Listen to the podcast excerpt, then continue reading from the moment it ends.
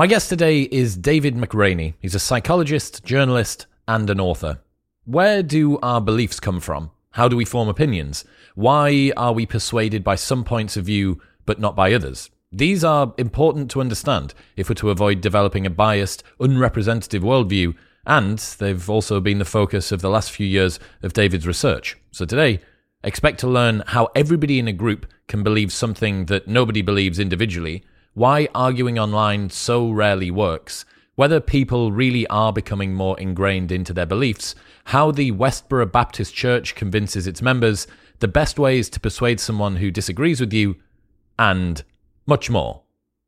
All right, quick maths. The less that your business spends on operations, on multiple systems, on delivering your product or service, the more margin you have, the more money that you keep. But with higher expenses on materials, employees, distribution, and borrowing, everything costs more. So, to reduce the costs and headaches, smart businesses are graduating to NetSuite by Oracle. NetSuite is the number one cloud financial system, bringing accounting, financial management, inventory, and HR into one platform and one source of truth. With NetSuite, you reduce IT costs because NetSuite lives in the cloud with no hardware required. You cut the cost of maintaining multiple systems because you've got one unified business management suite, and you are improving efficiency by bringing all your business processes into one platform. Over 37,000 companies have already made the move, so do the maths and see how you will profit with NetSuite. Backed by popular demand, NetSuite has extended its one of a kind flexible financing program for a few more weeks. Head to netsuite.com slash modern right now. That's netsuite.com slash modern.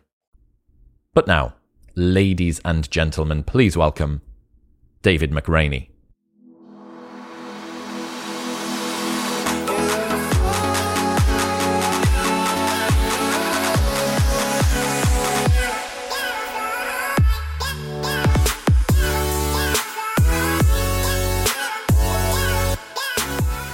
David McRaney, welcome to the show.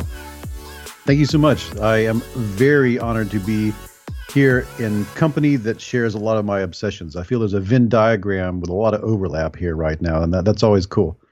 When you say that someone holds a belief, like the belief that our interests heavily overlap in a Venn diagram, what does that mean? What what what is a belief?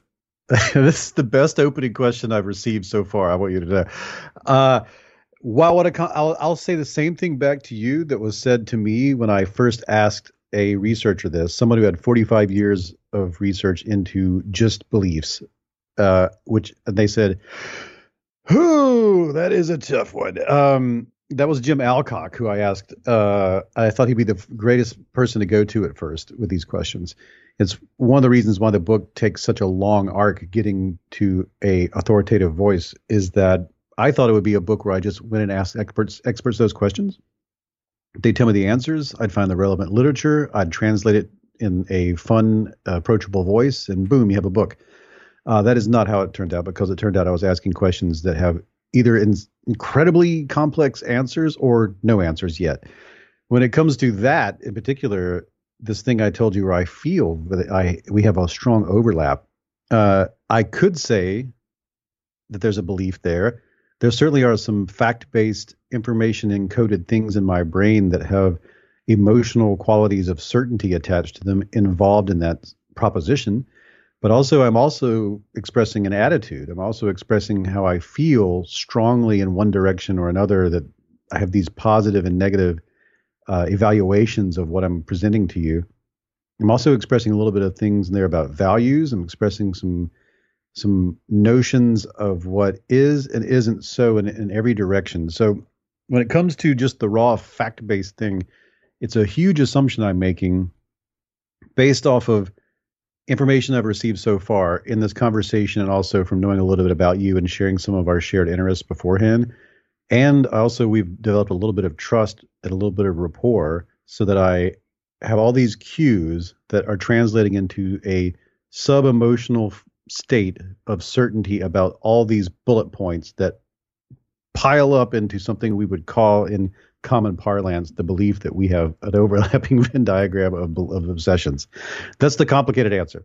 What's the breakdown that you went through there? It seems like there's component parts that are making this up.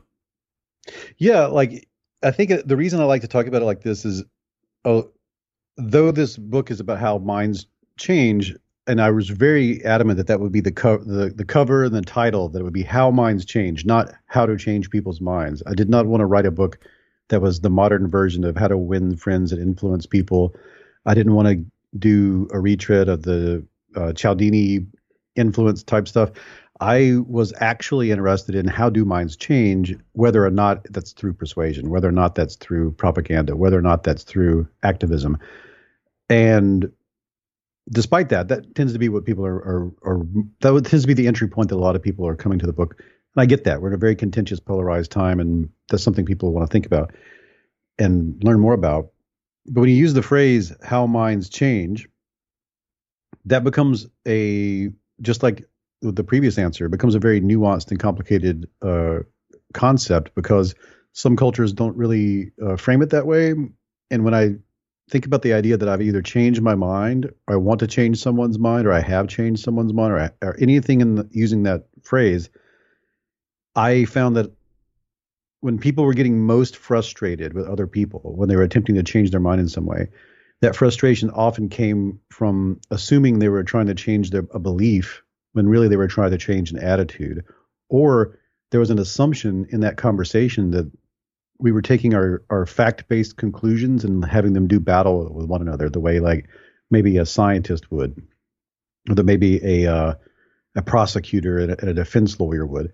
When really what's often taking place is, are we having a battle of justifications? We're having a battle of of reasoned justifications for why we think, feel, and believe something. And if you keep going backwards through the processing chain, you'll find oftentimes that what's motivating that uh, is some sort of attitude or value set or some sort of experience, some sort of thing that you can't help but feel. And that has led you to cherry pick evidence over time until you have some things that seem like justifications. And when you approach another person, that's where the uh, the contentious battle takes place. I'm going to throw these links at you. You're going to throw those links at me. I'm going to say, watch this YouTube video. You're going to say, watch this one. But the reason those things resonate for us are because something within us under and you know it's in the book it's, it's we used a, model called SURFPAD to describe this. Something within us led us to those things. And if that's not part of the conversation what is probably going to take place is nothing useful. Uh, the debate will end up being both parties feel more right than wrong than they did before they started.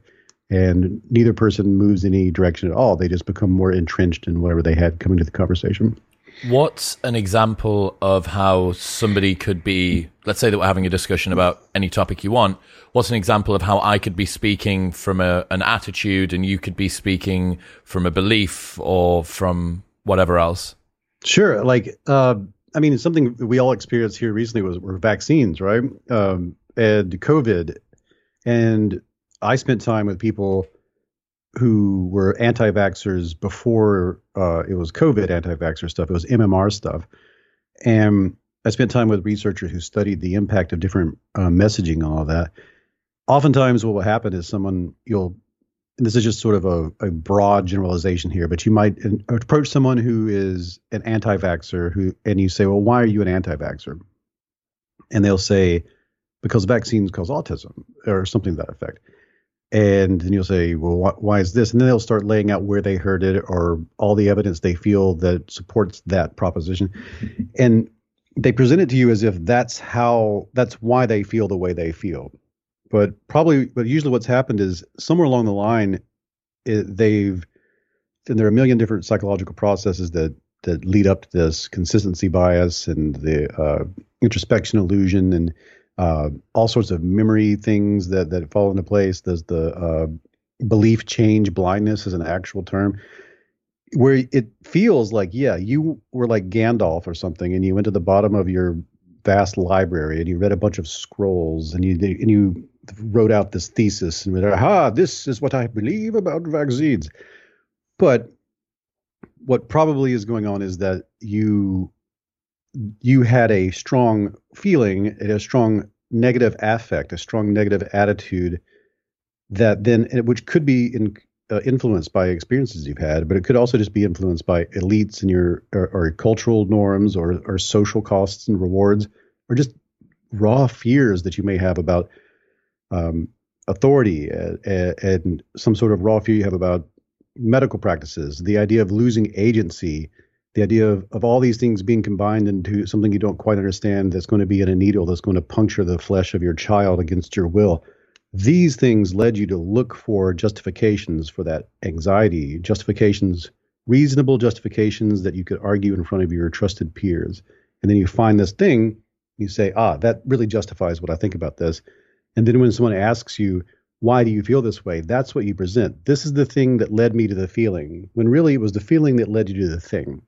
And we do that too when we think we're being reasonable. And when two people disagree on something, that's often where the, the sparks fly is that these, uh, we have the process backwards and then we argue backwards in a way that doesn't really solve much. Do you think that because the modern world has more information than we've ever had before, and there are more things that can justify our feelings, is that one of the reasons why we have such a multiplicity of viewpoints and also people feeling really ingrained in their beliefs and, and feeling super sort of fractured and fragmented and unable to work out what the truth is?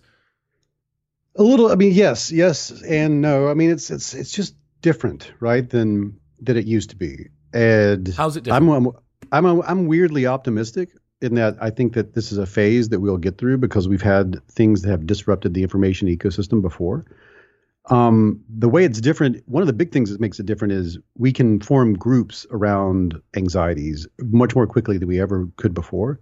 And then uh, tribal psychology, group psychology, in group, out group psychology will then take precedence. It'll become the more motivating factor than the thing that led us into the group in the first place. That's something that is really hyper present in the current information ecosystem and the social media ecosystem that we're in. And the the fact that we've misinformation has always been an issue, or that uh, truth has very been the the truth has been difficult to figure out, has always been part of the human experience. But it was Tom Stafford who uh, told me, and it's a great quote. I'll, I'll I'm not doing it verbatim because I'm trying to remember it, but he said something to the effect of, um, "It's like germs before cities in his in his mind. Like germs are always a problem, sanitation was always a problem. But when we had cities and we started living in, in large groups and we were interacting in a new way, that's when that became a, a, a real public health issue that had to be addressed. And not only did the cities have to address it at the level of cities, but so did the citizens have to address it at the level of washing your hands and being good citizens who were clean. Well, he said he feels that it's almost it's very similar to what's happening with misinformation. That misinformation has always been a problem in human groups in one to one interactions. And thanks to this new way of interacting with each other that is at scale, where we have more contact with people who see the world differently than us, or have, we have more information outlets than ever before, lots of the information gatekeepers have collapsed, then we will have to learn the informational equivalent of washing our hands and also the contexts, the places in which we meet will have to do a better job of sanitation. So I think in that regard, that's a big deal. The other side of that, I know there's a long-winded answer, but there's another element of all this, which is um, when we feel a strong anxiety, uh, like I like I liking it, I liken it to like if you're in a tent and um, you hear a strange sound in the woods, you get this visceral negative feeling, and you're like, mm, what is that? And you feel anxious, you feel negative emotions, and because we're a social primate, one of the things you want to do is you want to go searching for justification for that feeling that, that that your reaction to it is reasonable that your heightened state of alarm is reasonable. And reasonable means literally coming up with reasons for why you are responding in that way. So you might go out with a flashlight or if it's a different era you know a torch or if it's a different era nothing at all and you will try to find some sort of something to some sort of evidence that backs up your your reasoning. You do that in the modern information environment and anything that causes great anxiety. For some people, people some people are very prejudiced and they have anxieties about things that are seem heinous and strange. Some people are just simply fearful or hesitant about certain things that seems like of course you would be. You go online looking for other for for first of all you look for reasons why the things that would justify that feeling and you'll find it of course you will but more so than that, you will find other people doing the same search and you will join their search parties. And then now you have a community, and the communities are something that's pretty new. Like there's always been like conspiracy theories back and forth all over the place. But you know, you had to go to the library and for find somebody in your hometown, something. The idea that you can very quickly form a jump into a group of a million people having conversations about it, where you can deeply radicalize each other, is something pretty new. What do you mean when you talk about a post-truth world? I actually am one of those people who I don't like post-truth as a term. I I think uh, I don't think we're in a post-truth world any more than we've ever been. I think we're in a post-trust world, uh, which in some ways ends up being the same thing, I guess. The there's a great researcher uh, named Kate Starbird who talked to me about how uh, a lot of what we see in online behavior is similar to what happens after uh, a crisis situation, a, a, natural disaster, or a ship sinking, or a building burning. Like we enter into a, uh, we become aware that there are information voids, as she puts it, and we sort of recalibrate our epistemological approach to figuring out what's going on to being okay with rumors. And because because the information is hard to come the the actual accurate information is kind of hard to come by and you need to respond quickly and you're really motivated to lower your anxiety. So you um you start modulating what you're what you're going to do based off of trust more than base on more than truth. So like you, someone tells you, hey, the, uh, I heard you can get water here, or I heard that you should go down these steps over this way, or I heard that what happened was this, and you you if this person seems like if there's somebody you've known for a long time, you'll know what kind of expertise they have, and you'll modulate your behavior based off what trust you have in that information if it's somebody who's telling you they heard it from somewhere else, you'll very quickly say like, "Where did you hear that?" Because you want to know if you can trust the source. And whereas if it's like a firefighter or a policeman or a soldier or something in a situation like that, you'd be much more likely to just go with it. And that's something that's similar now, in the in that we have a lot of anxieties, a lot of we're on edge in a lot of ways, and the information gatekeepers, like I said before, have have sort of collapsed. It's a very fragmented information environment. So we're modulating a lot of what we plan to do and also what we believe on trust and the banding trust back and forth has become very valuable in that space. So it's not so much post trust, uh, post truth is is uh, post trust. Is where we're all trying to figure out who can we trust, and we're all very eager and sensitive to when people violate the trust that we put in them, and we're very quick to say, okay, well, I'm not trusting you anymore. I'm not taking any more information from that source. So that's my current that's my current thinking on things. That's that's one of the things I proselytize and talk about in the book.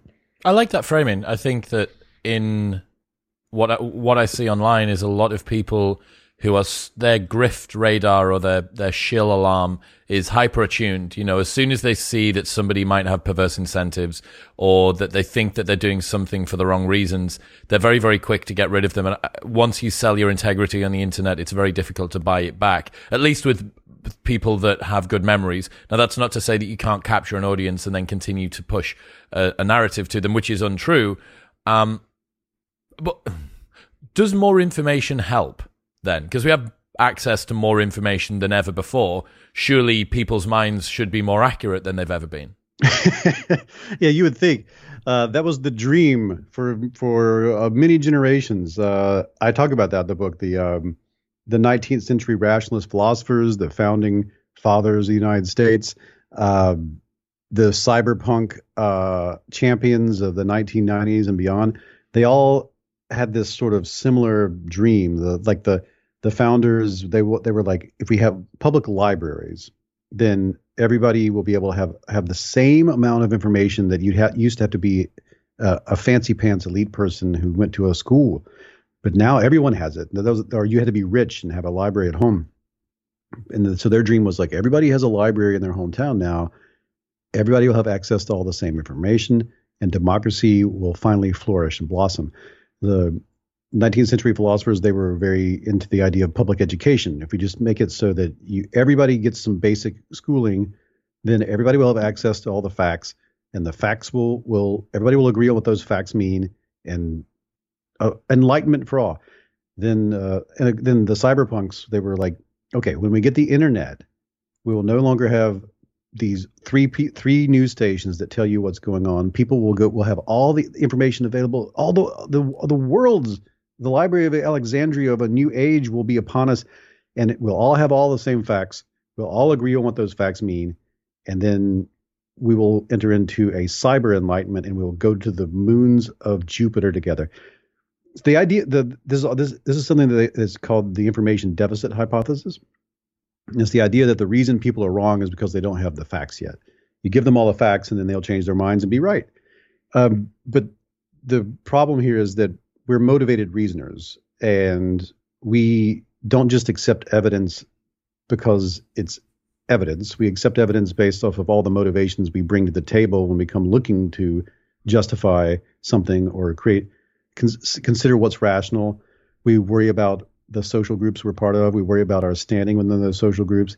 We are approaching it from all the experiences we've had so far and all the ignorances we have inside of us. So we will either assimilate or accommodate based off all those things. And the facts by themselves, the, well, the facts just don't speak for themselves. That's all that comes down to it. Somebody always speaks for them, and um, the same evidence in front of two different sets of eyeballs may be interpreted completely differently. We know this just from what, from like there are a thousand studies where they show people a video of something, and uh, the video, like the, uh, some of my favorite research, they show people protesting, but the protesters, you can't tell what the protesters are protesting exactly. It just looks like some people protesting, and they will prime the groups. They'll they'll get people who are strongly left or strongly right on the political spectrum, and then they'll subdivide that to say to some of them they'll say these people are protesting against something you are a big believer in, or you'll say they're protesting protesting for it. And you can imagine what happens there.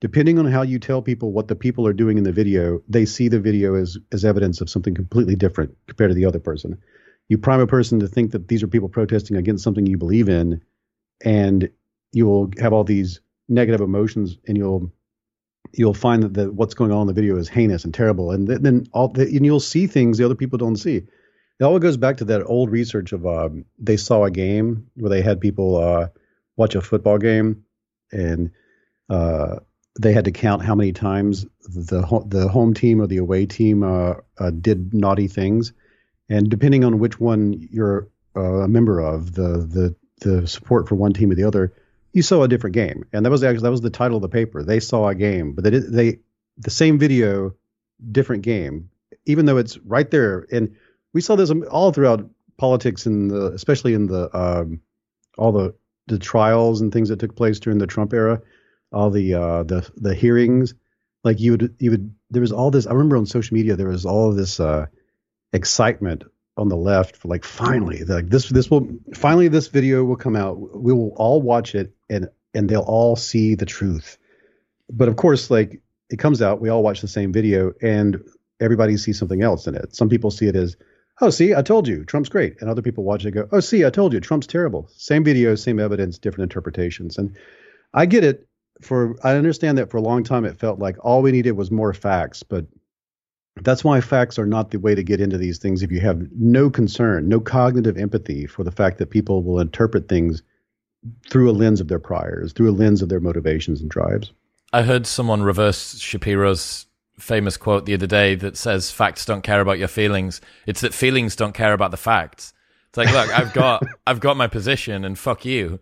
I don't care. I don't care about what you want to do. So who was the guy that said um, people aren't flawed and irrational. They're biased and lazy. Oh man, that's Hugo Mercier.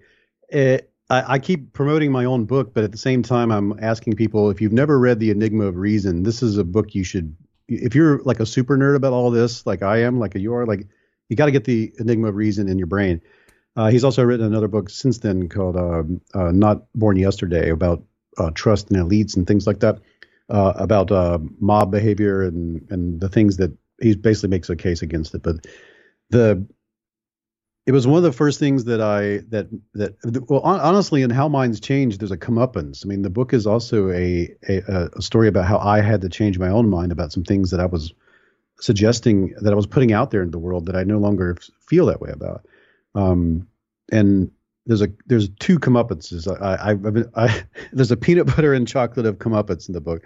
Um, one is uh, Tom Stafford's work into the truth wins scenario, and the other is Hugo Mercier and Dan Sperber's work in the into the interactionist model. And the simplest way to to, to put that out there is their work puts forth evidence and they have studies and they have a whole giant structure. It's a, it's a great big beefy model at this point that human cognition, uh, when it comes to group-based reasoning, and the you know we we put our minds together toward common goals. We try to figure out a worldview that we can all agree upon. It's a great, powerful tool that ultra social primates with the gift of language can employ in all sorts of situations. That the selective pressures put on us as we were trying to get better, as we were working to get better and better at that, led to biological structures that lead to cognitive mechanisms that have two broad functions. One is to produce arguments, and the other is to evaluate them. And when we produce arguments, we produce them in a very biased and lazy way, which is not the same as flawed and irrational, which is, I was part of that whole pop psychology uh, wave uh, 10, 12 years ago books about that were all like, hey, do you, can you believe how flawed we are? You Can believe how silly we are? Uh, can you believe we lock our keys in the car and we send emails to people we shouldn't have? And then we also cause climate change. So that was like the the big push of like, be careful, we're very irrational creatures.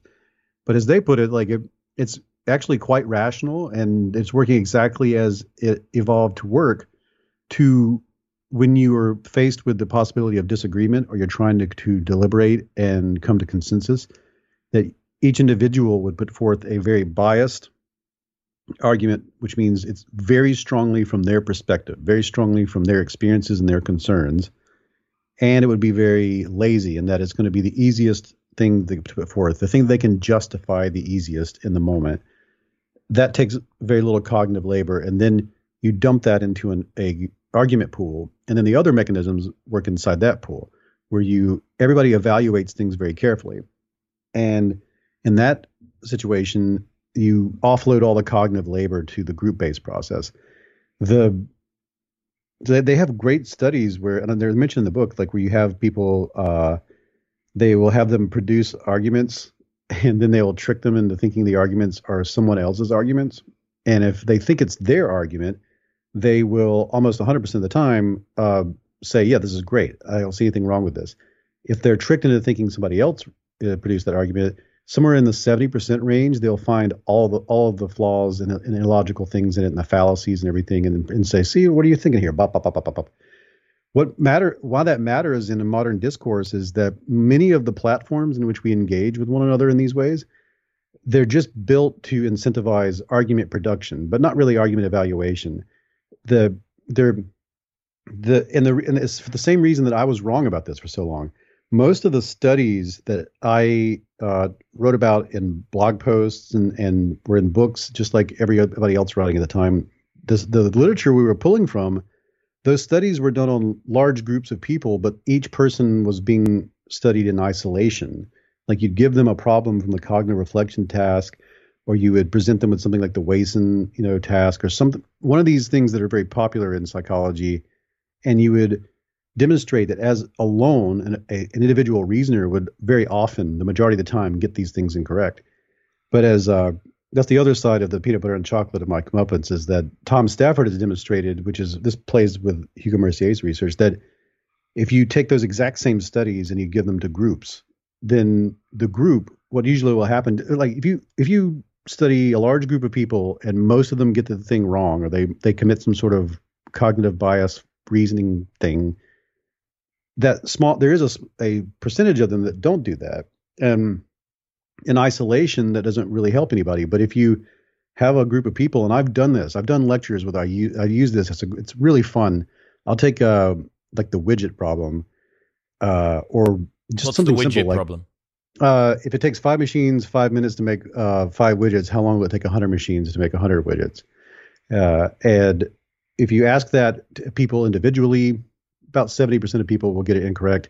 If you because you start trying to do math when it's when really it's just the same thing repeated, so it's just five minutes. There's all, it's, but and what I'll do is I'll ask a group of people this question, and then I'll say, alone, come up with an answer and sometimes I'll put them into smaller groups, but it works even better when you do the entire audience. And then I'll ask, is there anyone here who feels like they have the right answer? And I mean, they really feel it. And then when that person raises their hand, I'll bring a microphone out to them and say, "Tell me what the answer is." They'll say five minutes, and then you'll hear the whole audience go, and then I'll, say, uh, "Please explain your reasoning," and then they'll explain it in detail. And then the whole audience goes, "Oh," and then I can say to them, "Yes, research. The latest research shows that what just happened here was most of us were wrong, and because we were able to reason as a group in a in a way that was a we created this good faith, trusting rapport, strong rapport environment. Now we're all right. We went from all almost all wrong to almost all right, and this is just something that has been difficult to reproduce in online contexts. And there's there are many organizations working on it, but the current version of like Twitter and Facebook and and all the others, it's just more. It's very similar to the isolated thing where we're it's a bunch of individual people who feel like we're talking to each other, but we're really just kind of arg- taking our biased and lazy arguments and throwing them on a big pile and seeing what happens next.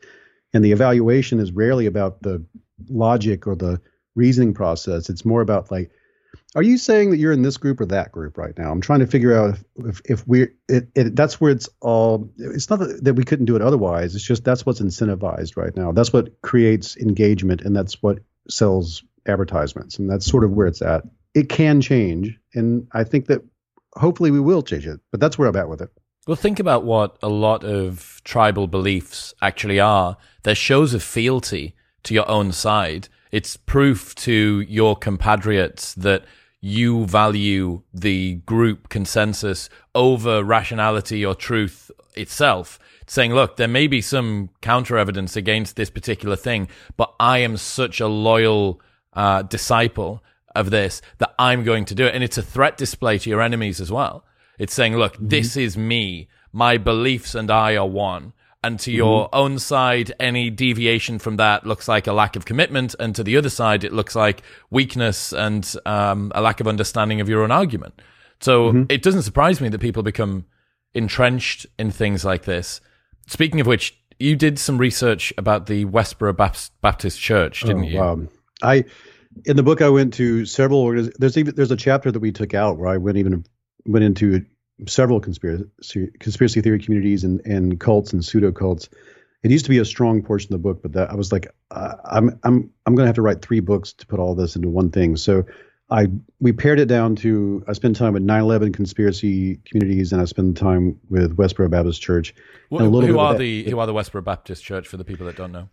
So um, Westboro Baptist Church is considered the um, probably the the most reviled hate group in America. Um, they are a Baptist church like any other Baptist church. There's there's thousands of them all across the United States, but this one in particular, uh, decades ago, began. At first, they were protesting. Uh, they they they claimed that, that there were men who were hooking up in their um, in a park in uh, in, in Kansas, in Kansas City, in Topeka, Kansas. I mean, uh, and they protested it. They they sent stuff on fax machines to like senators and things, and they just got some media attention from that, and that led to them seeking media attention and becoming really good at it, and that escalated to the point where they started protesting everything they could find. They eventually protested the funerals of soldiers coming back from war and with signs that would say "Thank God for dead soldiers," because they were saying America is is corrupt and polluted, and it all goes back to uh, LGBTQ issues, which they're very opposed to. The very idea that someone would find someone of the same sex attractive or pursue a romantic relationship with them, and they they became incredibly vocal uh, uh, protesters of that, and they're really really mean about it. Um, they entered America, America, most of Americans discovered them when they protested the funeral of Matthew Shepard, who was brutally beaten uh, and and killed uh, just for simply being a gay, a young gay man. And they just protested his funeral, and they were saying like, "Yay, I'm glad he's in hell." And that, as clearly, that made a lot of people go, "Oh wow, you are some awful human beings." But they're so adamant in their protesting, and, and they started going online and doing protesting like one on one on Twitter and Facebook and stuff. Um, it became uh, it, it was a few of the people in the organization started to leave, and one of them in particular, Megan Phelps Roper, she left after someone on Twitter extended their hand to her and carefully, empathetically, compassionately guided her out of the organization. And I wanted to talk to her and to scientists who study what happened there because I, I just feel I felt like I can understand like I've been frustrated with family members who want to change their minds about all sorts of things. The idea that somebody could leave an organization like that after spending most of their life defending what they feel and believe, I wanted to know what it took, and if that was something that there were insights there for for applying it to all sorts of things that we are frustrated with. And w- what I discovered there was something that this was the same thing I found in every other every other person who had left a community of that nature, whether it was conspiratorial, cult, religious, or whatever, I had this misconception that there must have been something that that caused them to leave, and then uh, that they had changed their mind about the group, and then they left. But most often, what happened was they left the group, and then they changed their mind. The influence of the group was less potent on them, and it changed. The goggles they were wearing were replaced by different ones. But the way out of that almost always was some someone first of all didn't approach them with hate and vitriol. And i totally would understand of course you'd want to confront somebody that way. They instead confronted them with n- compassionate empathetic non-judgmental listening. They would ask them questions. They would not react poorly. They would joke around with them. They would encourage them to deeply introspect as to why they feel the way they feel and then allow that person that the, who, who they're treating that way to discover the inconsistencies on their own, and more more than anything, discover there were values they held that they could satisfy and affirm outside of the group that they had grown up within or the one they had fallen into. And once the person got on that path, it becomes an off ramp to get out of something that was making them uncomfortable. There usually was an inciting moment with uh, with Megan. It was, uh, and many of the people that left Westboro it was they had made these changes within the organization where they were being um, oppressed in a way they hadn't been before. Like they had made changes where women couldn't have certain rights and women couldn't behave in a certain way, um, had to wear certain clothes. The they had to take on certain jobs. They had to go to school for certain things. Those things were sort of the crack that let in the light. And then, but there still had to be light. There had still had to be someone who was willing to be empathetic and compassionate and listen to them that gave them an opportunity to entertain a possibility that maybe my values could be better served outside of this group. And once once you get a taste of that and you actually do attempt to get outside the group for a second and you get validation for it, there's a real strong off ramp to get out of those groups. Didn't you look at the Jim Jones massacre as well? I did that for the podcast. Man, I, I really wish I could have put it in the book. I, I it, that deserves its own book, and maybe one day I'll do something like that pluralistic ignorance, my favorite term in all of psychology. That's What's what the Jim Jones thing was about. So pluralistic ignorance, and uh, first of all, hard thing to say, hard words to say, and uh, and even more difficult. In the podcast, I let like 20 people give me their definition of this thing because it's every definition is different, but it's all the same idea. It's just a hard thing to put into words without having to like come up with a million metaphors. What it comes down to is it's when the majority of a, it's when a, you have a group of people and most of the people in the group believe that most of the people in the group believe something that in fact very few of the people in the group believe. But since everyone most of the people in the group believe that mostly everybody else in the group believes this, everyone acts as if everybody believes it, and you end up following a norm that nobody likes. And this is very common. We are all you and I are both doing it for something right now. Everyone is experiencing this at all times in some way and it comes down to we hold we don't always explicitly state how we feel about things. And so we have to make an assumption based off of the cues that people present. And the cues that people present may indicate well they must believe it. If everybody's doing it they must actually want to be doing it right? So the the foundational research in this was about uh, drinking norms on campuses. Most freshmen do not like go starting uh, a new college career and then immediately having to get blackout drunk every weekend most people do not want to do that, but most people do that, and most people do that for a couple years. So why is everybody doing something that nobody wants to do? Because everybody thinks that everybody else wants to do it except them. Everybody thinks that the only person that doesn't want to do it. And this is rife all throughout politics. It's rife through everything. It's, it's a very fundamental thing that human beings do. And in on the on the podcast, um, when you were not so smart, I um, I did a show about this, and I wanted to show there was fresh research into this about there's an assumption that the emperor's new clothes scenario is how you bust this up, but there was there's really good research from uh, Rob Willer that shows uh, it doesn't really do it like you can't count on the emperor's new clothes. Sometimes it works, but in the Jim Jones example, there was one woman who stood up. Usually, what often what happens is it takes one person, like a stand-up comedian or something, to just say out loud, "Hey, are we all really doing this?" And then that that creates change. The or it catalyzes change. In the Jim Jones, uh, it was the hardest episode I've ever done because I had to listen to that tape. Uh, that you can, I got it through, uh, I got it through legitimate sources, but you can just find it online if you want to get it. Uh, I have links to it on my website too, if anybody wants to hear it. It's hard to listen to. One of the reasons it's hard to listen to is because the uh, they cut they they copied over their tapes all the time. So there's this haunting um, like hymnal spiritual music taking place underneath everything as if it's a music bed, but it's just because they they taped over it so often. And it's hard to listen to because you you hear everyone arguing about whether or not they're going to commit mass suicide, and then slowly over time, everyone gets quieter and quieter until there's it's silent because they are all dead. And it's not just adults; it, it was like uh, like 700 people and 300 children. It was awful, right? Um, and they did it by taking cyanide inside of uh, Flavor Aid, um, not Kool Aid, as we often say. The, the reason is that right? The, that's right. It's flavor. It was Flavor Aid. Yeah. Uh, I guess Flavor Aid will forever be thankful that we that Kool Aid's a more popular drink because of that. But that's what that's what they did. Drinking the got, Flavor Aid. Yeah. Drinking the Flavor Aid. Um, what the reason I did a show about it was the one woman stood up and said, "Hey, let's not do this. There's only one Jim Jones, and there's a thousand of us. Why would we kill ourselves and our children? I think this is crazy. Let's not do it." And she was shouted down by the rest of the group, and she also died.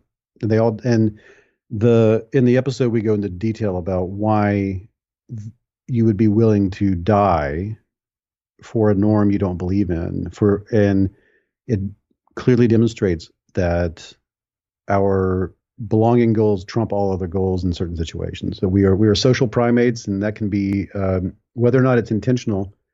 It can uh, there's a confluence of psychological uh, phenomena that can that can become a perfect storm of, of uh, mega influence upon us that can lead us to do things like mass suicides. I mean, doesn't that show perfectly that social pain or social death is literally scarier than physical death to people. It really is. That's uh, I'm so glad you said that. Uh, uh, Brooke Harrington gave uh, told me that, and I can't forget it. She said if there was an equals MC square of social science, it'd be uh, the fear of social death is greater than the fear of physical death, and uh, we are we are willing to sacrifice ourselves or kill. Uh, we're willing to put ourselves in physical harm, uh, put ourselves at risk of physical harm if it means that our reputation will survive beyond us.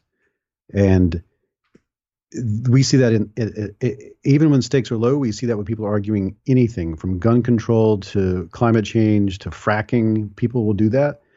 But even when, when the stakes are really high, of course we see it. We see it with the Jim Jones massacre. We see it in all sorts of situations. The we see it in war. I mean, that's where it, it comes out the most, right? The I asked her about that, and I said, it, it, my metaphor, just to see if I could make sense of it, was I was imagining like if the ship is sinking, like who am I going to put on the lifeboat? I was like, I'll put my social self on the lifeboat, and then I'll go down with the ship. Uh, and she was like, Yeah, that's that's what we usually pick if we're if we're given that proposition.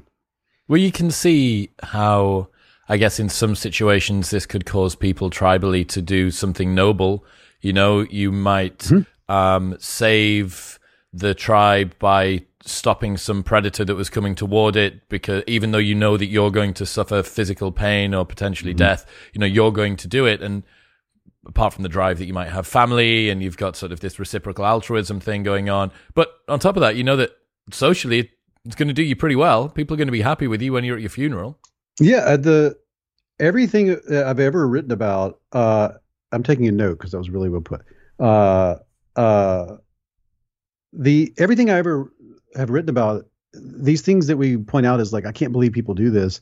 We're pointing out when these things go wrong yes. or when they lead to bad outcomes. But over long time scales, over the entire evolu- evolutionary history of our species, these must have led to either they were neutral or they led to positive outcomes because they they are adaptive in some way. Precisely. You had to you had to not be in a deficit with these things, or else they would have been competed out of the gene pool. The people that did the actions that weren't effective at survival or reproduction are long gone.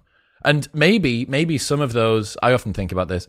I often think, what traits have arisen and then been competed out that in 2022 would be amazing for people to have?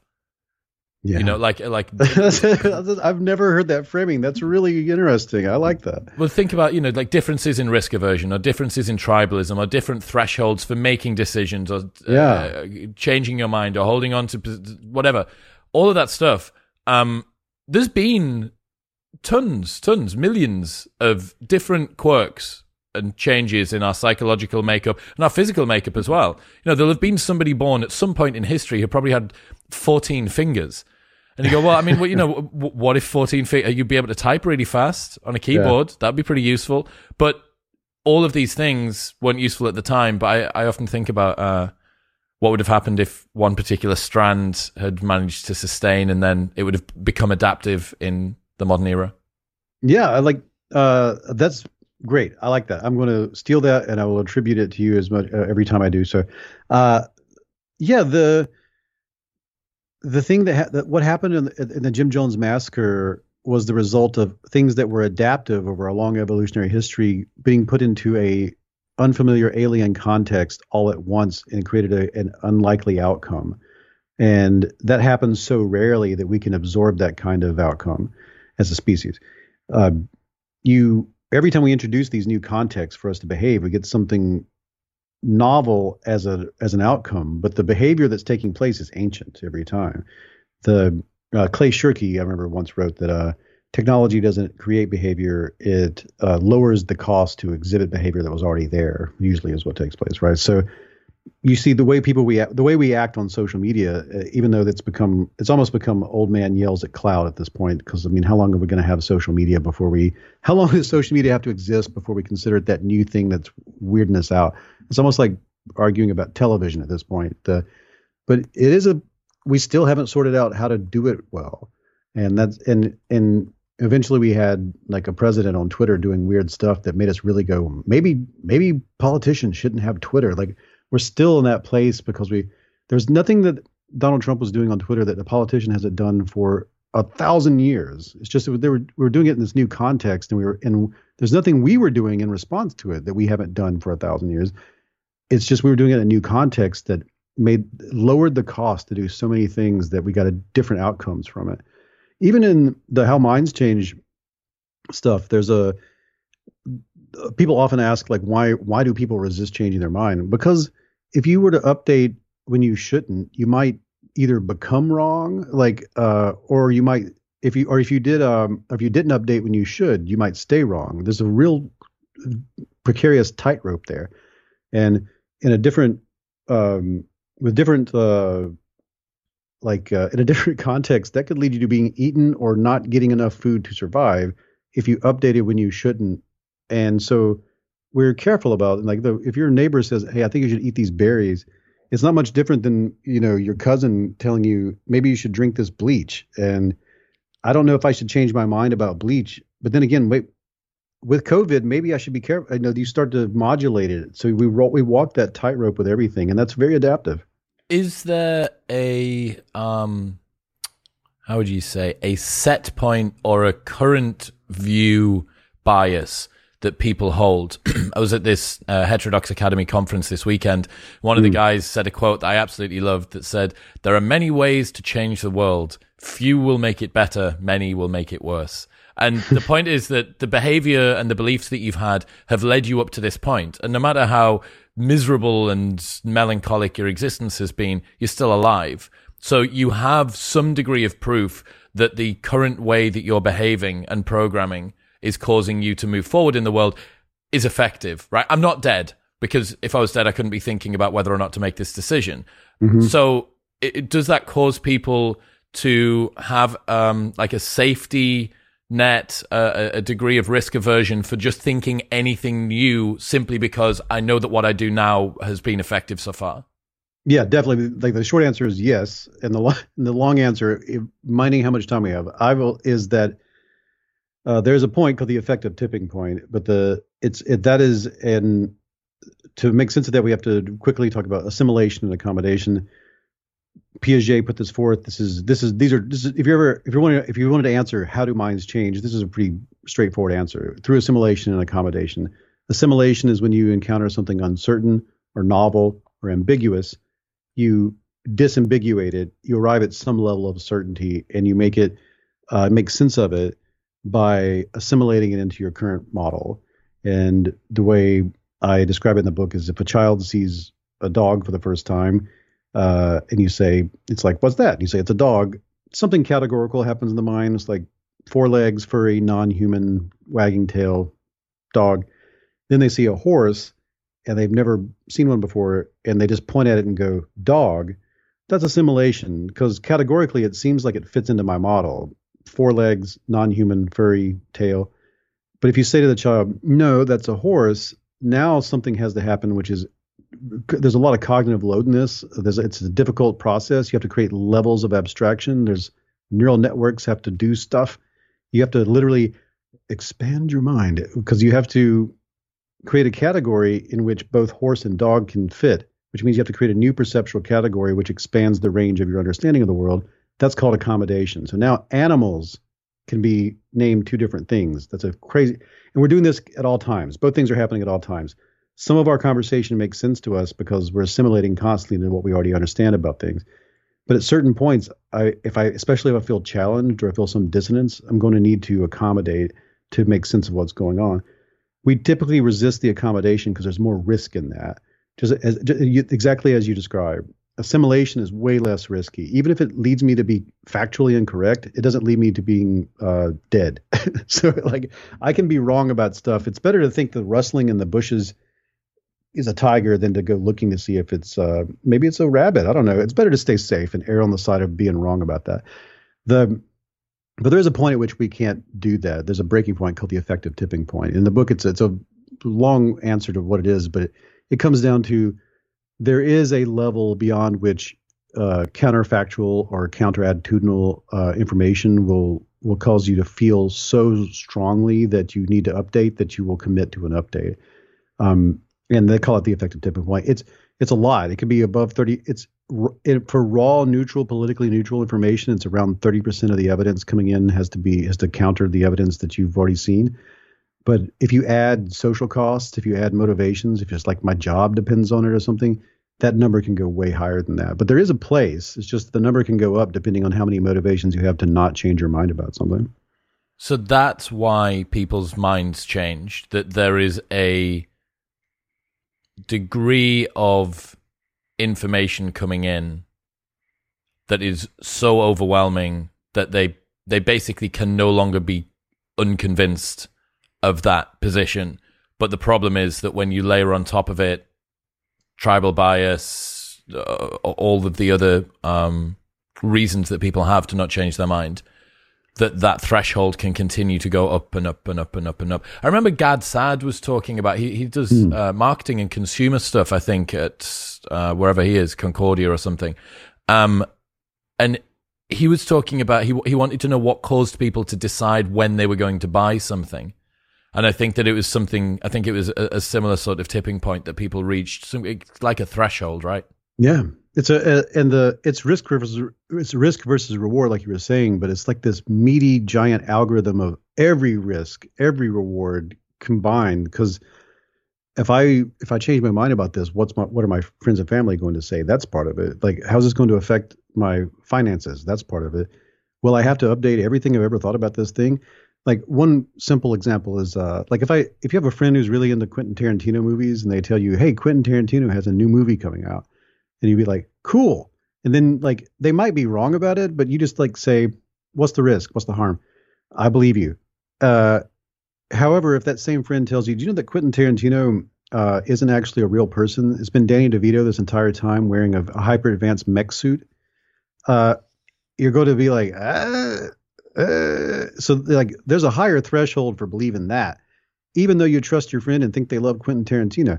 But it's somewhere in that media algorithm you've determined there's more risk than reward in accepting that information at face value. And you change that to a political concept or something that's deeply connected to your identity, and you could imagine that you might have a similarly high threshold for accepting that information into your model of reality.